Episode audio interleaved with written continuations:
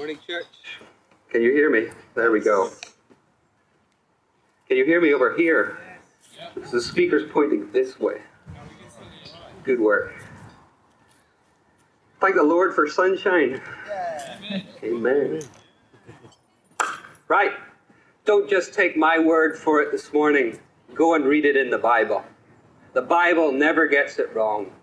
I do. On that note, I need all of God's help this morning and absolutely none of mine. So let's take a moment to pray together. Abba Father, every hour, every hour we need you. But we particularly need you this morning to send your Holy Spirit, our counselor and guide in all wisdom and truth. Holy Spirit, quieten our restless minds. Take away the spirit of distraction and open our hearts to challenge, to correction, to learning, and to wisdom this morning. In Jesus' name, amen. So, we've been going through a series on metamorphosis, and we are in the book of Philippians. We're going to look at Philippians chapter 4, verse 9 this morning. If you have a Bible with you or you have your phone and you'd like to open that up, now's a good time.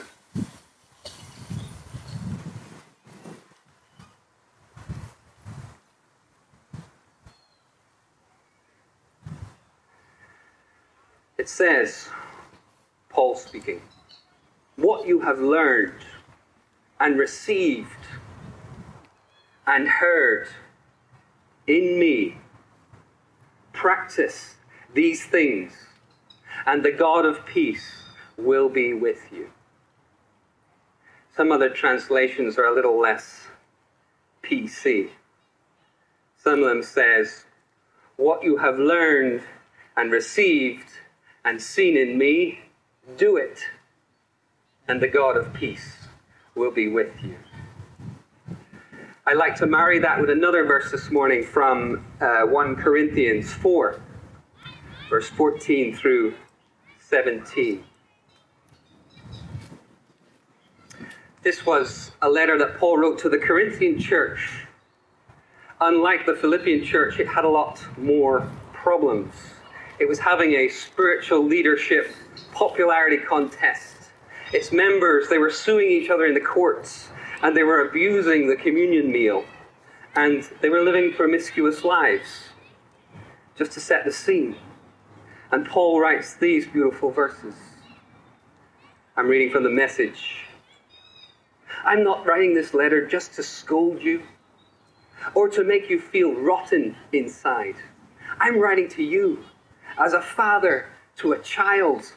I love you. I love you. And I want you to grow up well, not spoiled. There are a lot of people just waiting to tell you what you've done wrong in this world, but there aren't many fathers willing to take the time and the effort to help you grow up. I, Paul, became your father in Christ Jesus because I proclaimed God's good news to you. I urge you then, be imitators of me. Do what I'm already doing. I sent Timothy to you because he's my son in Christ Jesus. Timothy is a carbon copy of Paul. He does what I do. We remind you what they do is we remind you of our ways in Jesus Christ, just like we teach them in every church that we start and we go to. So, Steve told me last night there's a very important uh, football match on today. So, I have to skip the preamble, just get down to the points. So, this is what I believe what God has for you today. Now, there was a young lad I was speaking to a couple of weeks ago. He just got back from New Day, and he said something profound to me. I asked him, What would you like prayer for? And he said, I need to know the Bible better. I need to grow up. Profound words from the Holy Spirit that lives within him. And so, I want to set the scene on this book. This is an incredible book if you've never read the Bible before. Paul was driven west again and again and again. The Holy Spirit said, No, don't go there. No, don't go there. No, don't go there. God said, I need you to go to Philippi. Philippi, this Roman colony, this Roman soil, this outpost of the Roman Empire, is nestled at the foot of a mountain range. It sits in a little gap, and through that gap ran the main trade road running east west. Everybody had to pass through it. God is the ultimate strategist. That is where he wanted Paul to plant his first church. Paul called it a little colony of heaven, but I imagine God would call it the good news gateway to Europe and beyond. So, this is what I believe God has today. I'm going to summarize briefly for our younger audience, and then we're going to go back and repeat. Point number one Paul's letter to the Philippians. It challenges us to grow up. And this is not a, oh, would you just grow up kind of grow up. This is Paul holding out his hand and he's saying, Come on, grow up, be all that Jesus has for you. Paul challenges us to grow up, to transform our relationships within the church, to become like those of closest friends. Point number two why grow up? I believe that God is looking for servants today, and He's looking for future leaders in His kingdom tomorrow when He returns to renew this earth. Point number three we don't just grow up because we want to get a crown in heaven, we want to get a reward. Your transformation, all of our transformation, makes us into spiritual models. We become spiritual fathers and spiritual mothers, like Paul writes in Corinthians. We become an example to others. Like Timothy and Paul, we should be able to say, Do what I do, practice what I taught you, and look to my example. And my final point this morning a church, it's a group of Christian people that grow up into good works, who become spiritual mothers, mother, who become spiritual models. They father new spiritual fathers and mothers. And these are the churches that will last until Jesus Christ returns.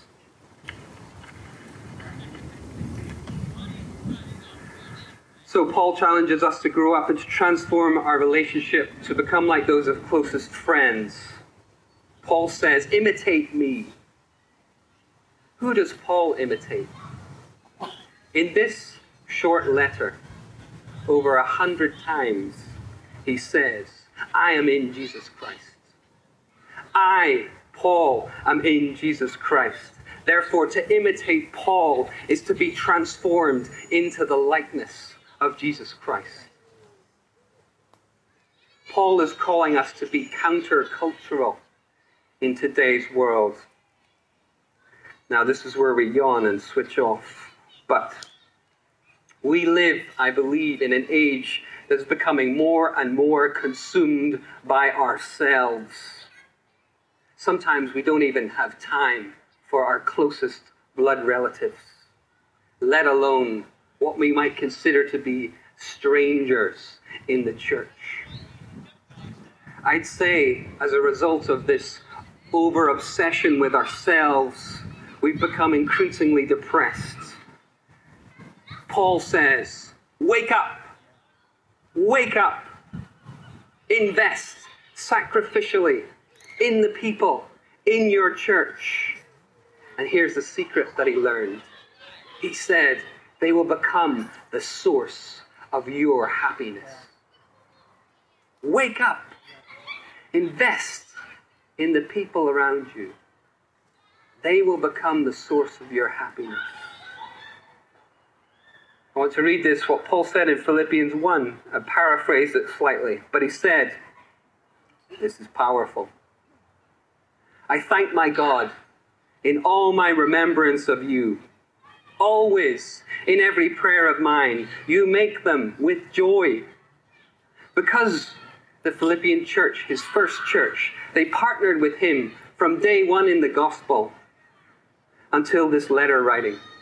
He said, I'm sure that Jesus Christ will continue to complete the good works in you until he returns.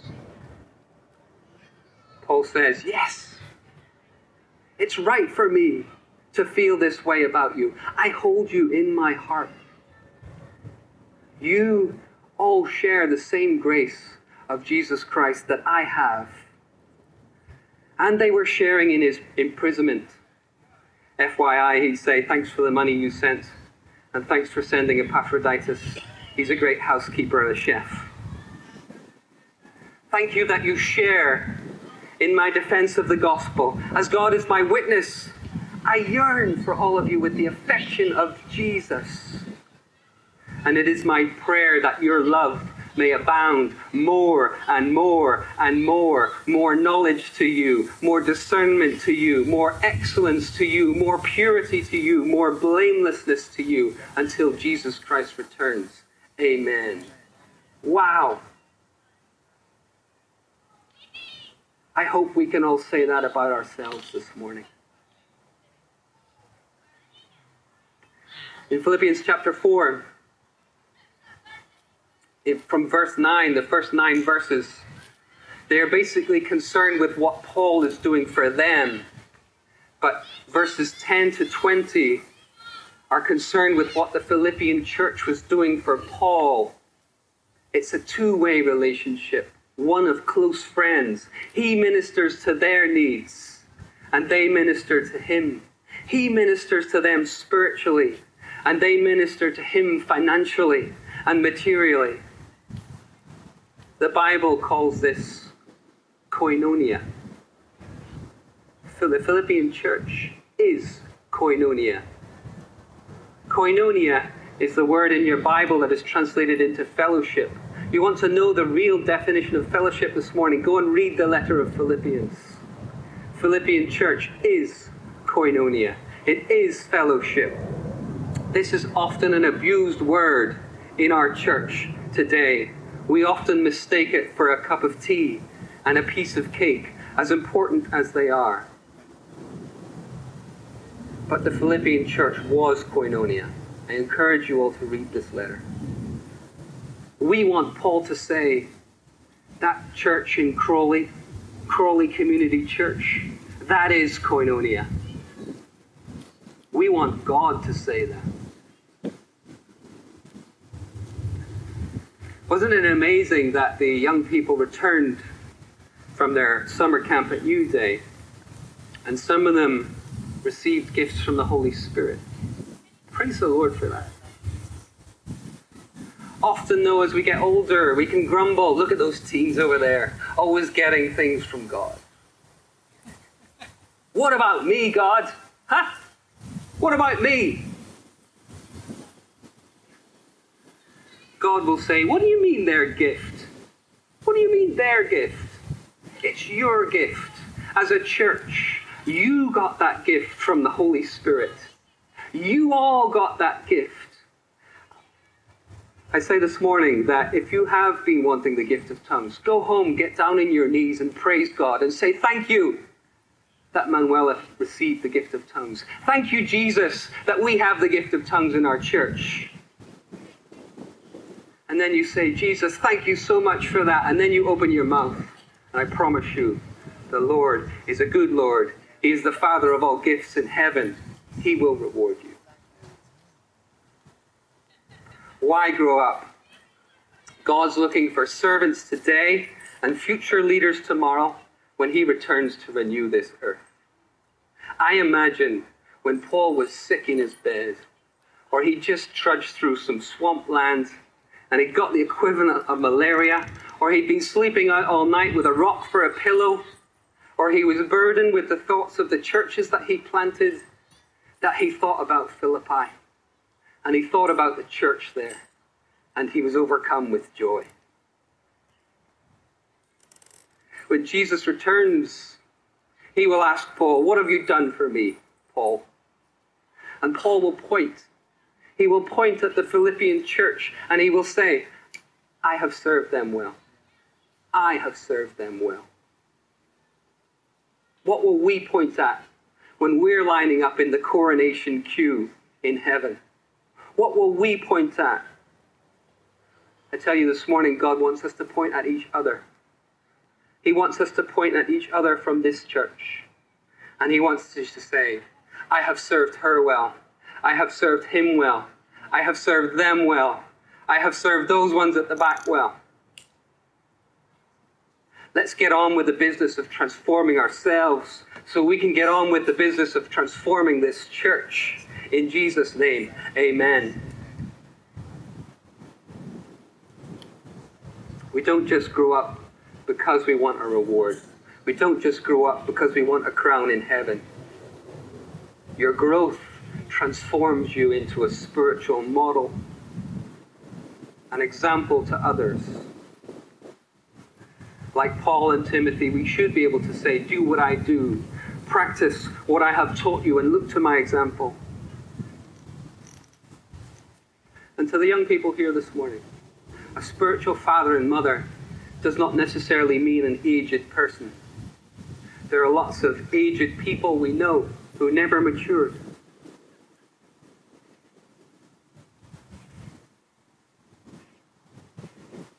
Our cornerstone verse for this summer series from Romans.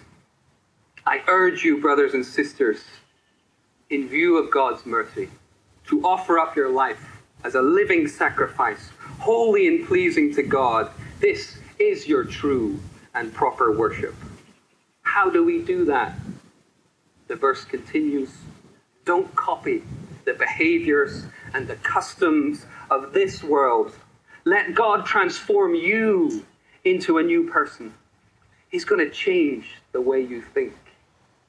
Then you will know what the will of God has for you. And you will know God's peace because of that. That was the second part of our verse in Philippians 9 this morning. Paul says, Grow up, be transformed, and the peace of God will be with you. How do we get the peace of God? It's right here. Be transformed be renewed, and the peace of God will be with you. Spiritual maturity starts in the mind, that's where the battle is. And with renewal becomes comes that peace of God that he talks about in the Bible that cannot be shaken.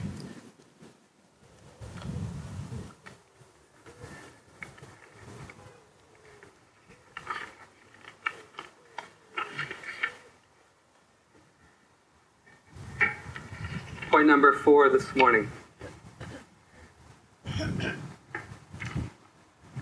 A church, a group of people that grow up into good works, that become spiritual models, that help mature other people, is a church that will last until Jesus Christ returns. I often think about that. If the Apostle John was writing the book of Revelations today, where would we as a church? The writer of the Hebrews in the message is beautiful. He says, Come on, leave behind the preschool finger painting exercises in Jesus Christ. Get on with a masterpiece.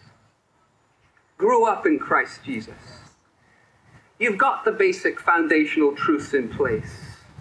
Turn your back on self help, salvation, and turn toward the God that you trust. We have our baptismal instructions. If Jesus did it, it's good enough for me. He told us what to do right here when we lay hands on people. Jesus demonstrated that we will rise from the dead, and he wrote it down for us.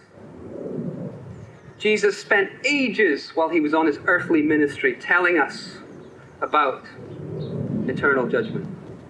And the apostles wrote it down right here.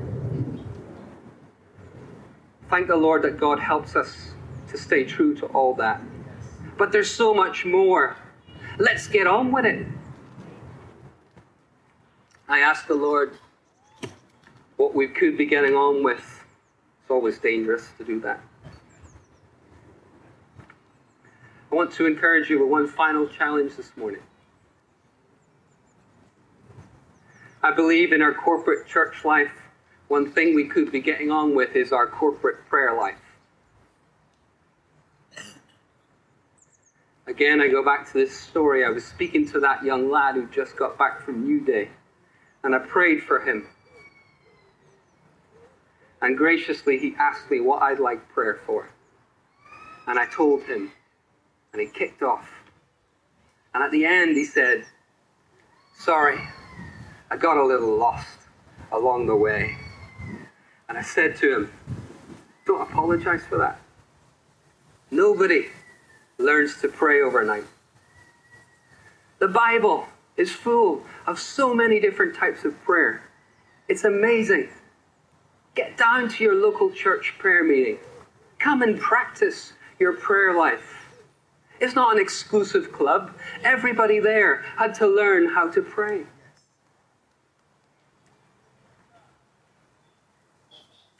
You see, Jesus knows that the heart of a good church is in its prayer life.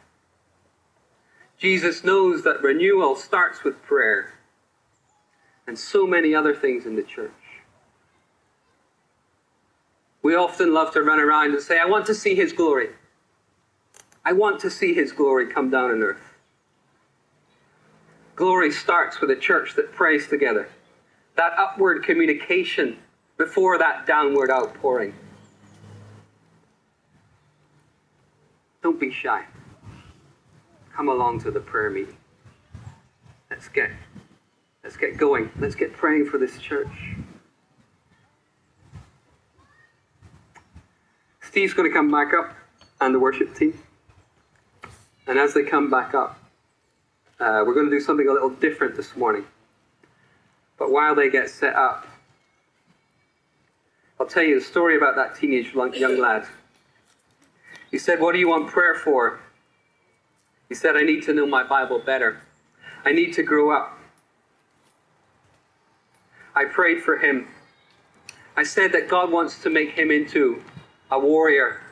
A young lad stood up earlier on this stage and told us about this vision he, that the preacher had had at New Day, where he'd said that when Jesus returns, some people wouldn't even see him when Jesus returns, some people will be so busy that they won't hear him. And when Jesus returns, some people will look up and rise up like warriors. And I said to that young lad, God wants to make you a warrior. He doesn't want you to miss what He's got for you. It's our job as a church to serve that young man well. We don't want him to grow up as a weak Christian. We need to serve others so he can go on serving others. I want you to get to your feet this morning. I want you to turn to your neighbor. We're going to pray together. And I want you to echo these words. If you feel like putting a hand on your neighbor's shoulder, don't be shy.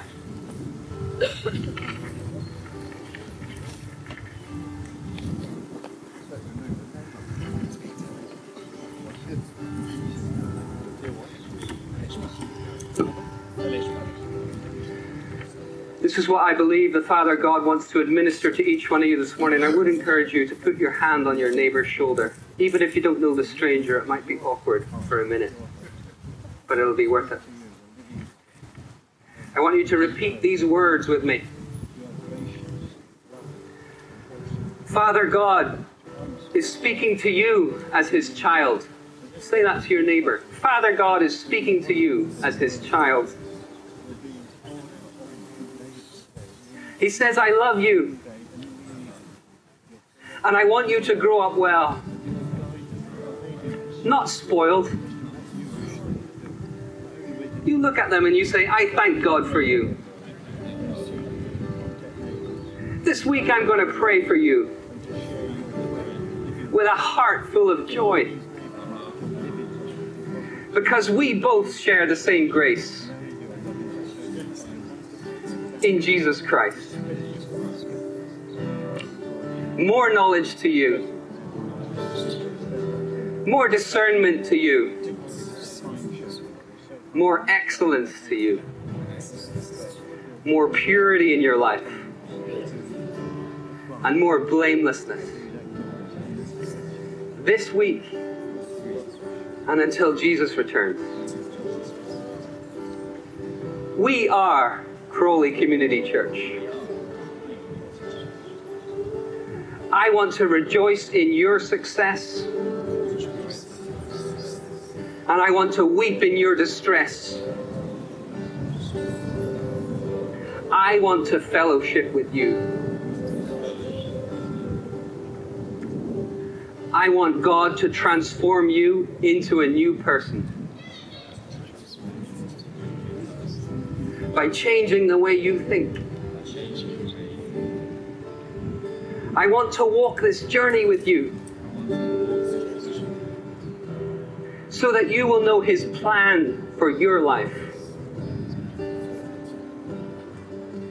And you will have unshakable peace. I want you to grow up. I want you to be Paul or Timothy, a spiritual father or mother to many children. I want you to become more like Jesus. I want to point at you in the heavenly coronation queue. And tell Jesus, I served you well. In Jesus' name, amen. Pastor Steve.